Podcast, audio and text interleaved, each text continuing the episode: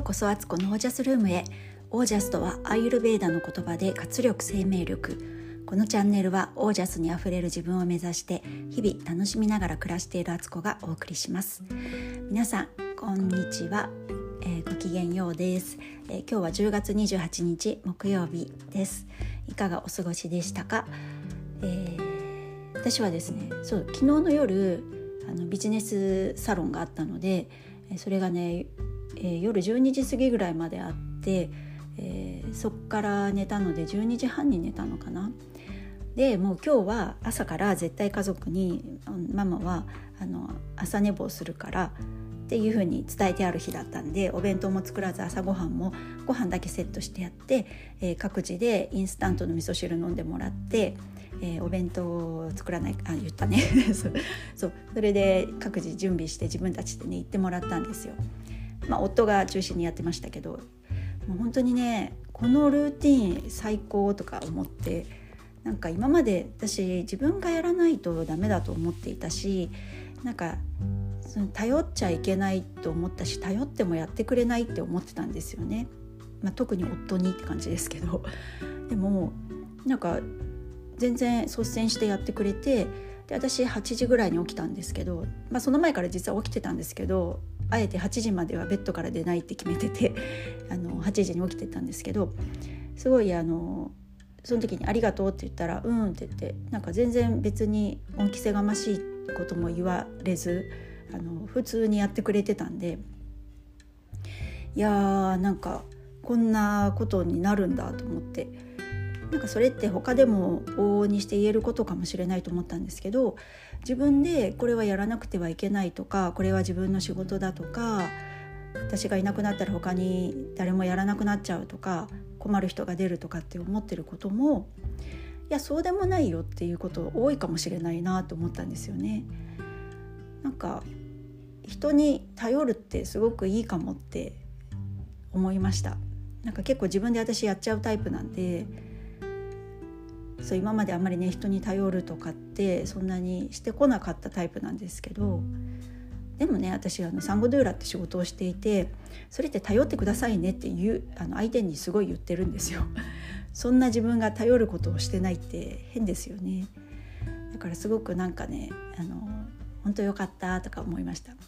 で朝もゆっくり始まって久しぶりにねあの瞑想をしっかりやったんですよ30分ぐらいかな。あのそれはですね昔私スピリチュアルの学校に通ってたことがあってそこでそこの先生のね CD があるんですけどそれを聞いてやったんですけどやっぱ違いますね。なんか毎日瞑想を少しでもやるようにはしてるんですけど最近の瞑想って本当にただ何もか呼吸法をやった後にただ何も考えず5分ぐらいこう目をつぶってるだけの瞑想をしていてそれはそれであのとてもいいと思うんですけどあの誘導瞑想っていうものなんですよ。今日の朝やったのは。でそれってこうナレーションと音楽があってその本当にナレーション通りにこう気持ちを委ねていくというかね。そうするとあの自分の体をこうヒーリングしたりとか、まあ、あの世の世界に行ってあのスピリットたちと交信するみたいなね。で最後お土産もらって帰ってくるみたいなやつなんですけど。今日もらったお土産がですねあのベールですね。頭につけるベールであのふわふわのオーガンジっぽいなんかこう布がついててそうそれをねつけてもらえたっていうなんかねすごくまた意味がありそうなそんな感じのあのお土産もらって帰ってきました。で今日このねあの瞑想に関連して今日のテーマはあの占いと mediumship は違うよっていう話をしたいと思います。で何の話って感じですけどあの、まあ、よく言われる占いってタロット占いとか星占いとか四柱推命とかいろいろあると思うんですけどあのずっと私ねそういうの大好きだったんですよ。あの占いとかおまじないとかねもう子供の頃からすごい好きでよくやってたしまあ大人になってからはあのお金もあるようになったんでね。それでなんか有名なね占い師さんのとこ行ってみるとか都内とか結構ねそういうスポットありますのでそう行ったりとかね。あのやってたんですけど。そういうもんだと思ってたんですよね。あの占いの世界って。まずそうやってね行ってみて何か言われてそれが当たってる当たってないとかそういう世界だと思ってて。それがやっぱり自分の期待通りの答えをもらえたりすごくあの全然想像してなかったことだけど嬉しいこと言われると喜んだりとかねしてしていたんですよね。まあ、でも中にはね変な占い師さんもいましたねなんかなんかすごい変なおじいちゃんの占い師でなんか自分がもともとその方のやってる占いは台湾かなんかに本本元があるのかなんかそのあなたのねそれをねあの占いあじゃお祓いじゃないけどお祈りしてきてあげるからなんかそれがね何人か集まると自分が代表で行くからあのそのね旅行費をその占ってほしい人たちやお祓いしてほしい人たちでその自分の占あ旅行費を出してくれみたいなこと言われたりしてね絶対違うじゃん自分が旅行行きたいだけじゃんこのおじいちゃんとかって思ってねもうそういうでもねそういうとこにね1万とか払ったりとかねなんかやってましたね。で私あのちょっと前のエピソードでも言ったんですけど、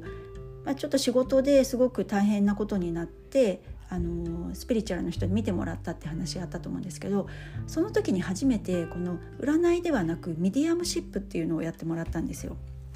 それってあの日本語で言うと霊視？霊視とか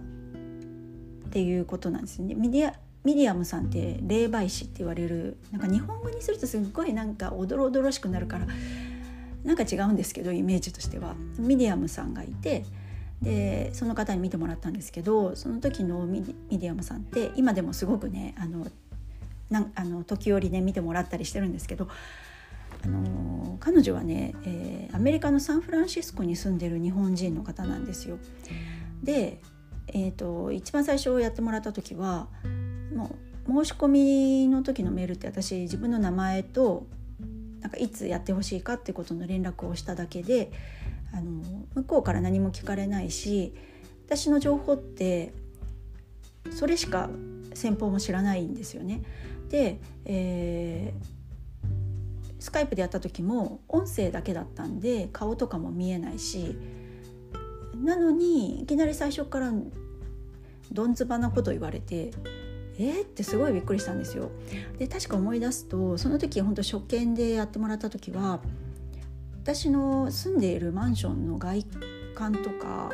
周りにどんなものがあるとかっていうことを言われてそれがまあその通りだったんですよね。でめちゃくちゃびっくりしたんですけどあのそうそういうあれ占いとはまたなんか違うのかなと思いながらあのそのね mediumship やってもらったんですよ。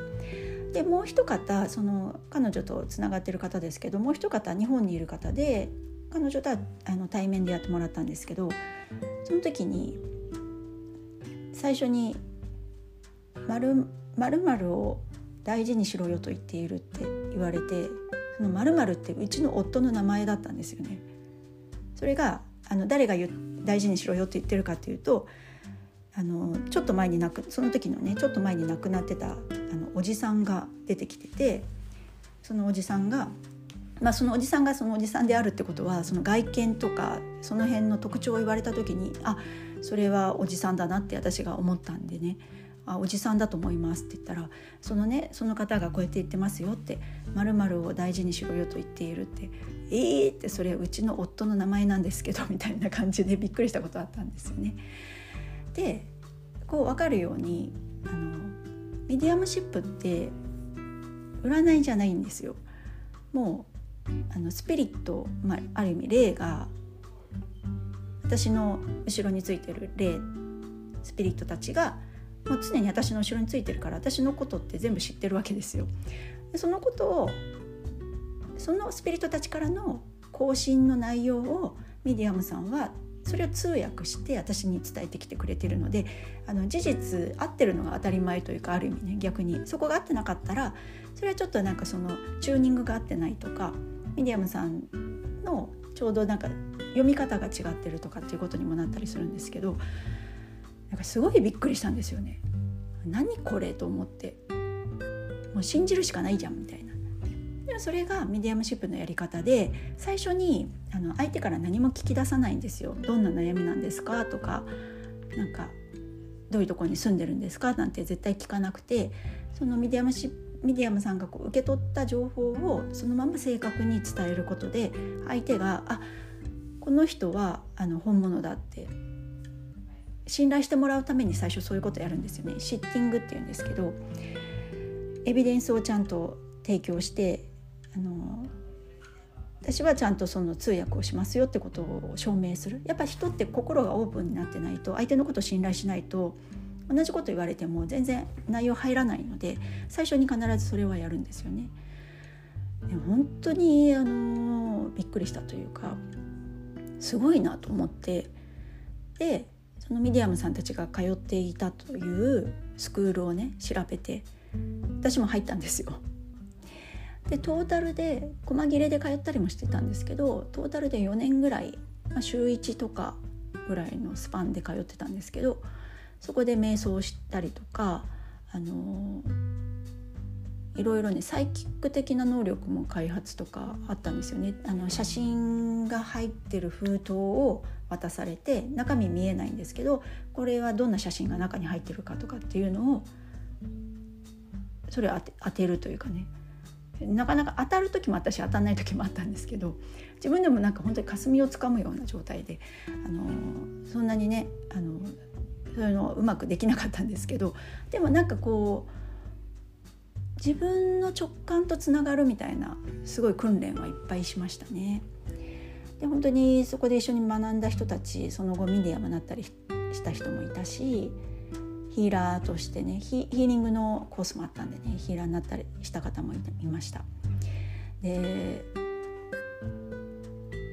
今回言いたい話したいことはその mediumship っていうのがあるよってことをお伝えしたくて、まあ、結構ね悩んだりすると占いとかって走りがちじゃないですか。で占いは占いで結構まあそのねバイオリズム星のバイオリズムとかその人の人生のね流れみたいなので読めるものもあるし本当にそれってあの正しいものだと思うんですけどんなんか本当に悩んだら mediumship がいいかなって私は思います。そのスピリットたちが本当に自分をいつもねどんな時もね片時も離れずに後ろでね守ってくれてるんですよね。そのスピリットたちってすごくあのいろんなことをこっちに伝えたいと思ってるんですけどこの生きてる人間の方があの直感が鈍ってたりとかあの目の前のことでもうすごくねあの忙殺されてたりとか疲れ切っていたりとか人生を諦めていたりとかもうあの自暴自棄になってたりとか何かに執着しすぎてたりとか不平不満だらけだったりとかするとその声ってやっぱり聞こえないんですよね。でこちらからもアプローチする必要があってあのこれどうしたらいいと思う？教えてみたいな風に言うと結構ねあの実は教えてくれてるんですよね。でも心がこう穏やかだったりしずあの静かでないとそれってちゃんと聞こえなくってだからミディアムさんにそういう時はお願いして通訳してもらうっていうことが必要になってくるんですよ。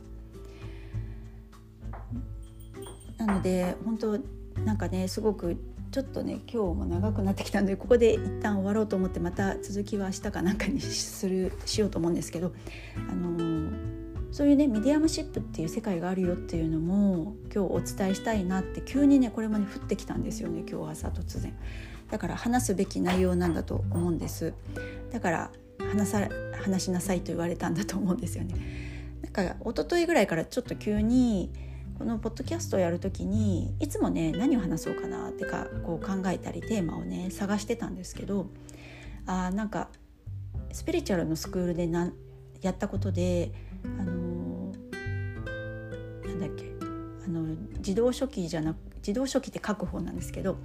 えーと、スピリチュアルスピーチじゃあなんだっけ。あもうなんか突然言葉が出てこなくなった。あのー、そう。もう自分の体をスピリットに渡して勝手に言葉が出てくるみたいのがあるんですよ。それを結構ね訓練して私結構まあまあ得意だったんですよそれをやるのはね。でこのポッドキャストでなんかこの世に今必要なメッセージとかそんなね大それたことは私は全くできないんですけどなんかこうスピリットたちがねそれ私の周りのスピリットたちが伝えたいこととかをなんか私がその道具になってこう伝えられたらいいなと思ったりも急に思ったんですよね。だから急に UFO の話から始まって UFO を話した時はねあんまりそんなに思ってなかったんですけど昨日ぐらいからあなんか何か話そうとか自分でこう全部ね取り仕切ろうとしないでコントロールしようとしないでなんかスピリットに任せるというか天の動きに任せようって思ったんですよ。なのでちょっと急にこんなまたね超オカルトになってますけど あの皆さんあのどこにも行かないでください。あの引き続き聞いてください。って感じですけど。何かねそういうメッセージって天はね下ろしたくてしょうがないんですよ。今こういう混沌とした時代で行き先不安な人たちがいっぱい世の中にいて。でもそれをねあの放棄してないんですよ。あの天たちはもういつも手を貸したいと思ってるしより良くなるようにあの手助けをしたいと思ってるんですよ。ででもそれってそうすそのメッセージを受け取るにはちょっとテクニックがいるしその受け取る側の人間性もめちゃくちゃ大事だしあのどうそれをね解釈するかっていう解釈する能力も必要なんですけどだから私は全然ミディアムではないんですけど、あのー、直感は結構冴えてる方なのでなんかこうみんな今喋りたいなと思ったことを喋るような、あのー、ことをちょっとポッドキャストの中でもね時々やっていこうかななんて思ってねあのあの皆さんあの大丈夫ですか？あの聞いていただけるでしょうか？ぜひ聞いてほしいという感じですけど。そんな感じでね今日ちょっと急にねそれがポッドキャストで今日占いとミディアムシップについての違いを喋ろうって急に思ったんであの今日話してみました。信じるか信じないかはあなた次第です。っていうのがなんか あのこのポッドキャストの最後の言葉になりそうですけど。あの本当にねあの見えない世界ってあるのでそれをねあの怪しいとかなんか変とか怖いとかじゃなくってあそういうのもあるかもしれないなみたいな。あじゃああったらうまく利用しようとかあの助けてもらえることあったら助けてもらいたい。自分も頑張るしみたいな風にね思ってもらえたらいいなと思います。はい。えー、それでは今日はこの辺で。最後までお聴きくださりありがとうございました。ご感想ご質問は公式 LINE の方までよろしくお願いします、えー、それでは皆さんの暮らしが自ら光り輝きオージャスにあふれたものでありますように。オージャスミディアムシップ気になった人は調べてみてください。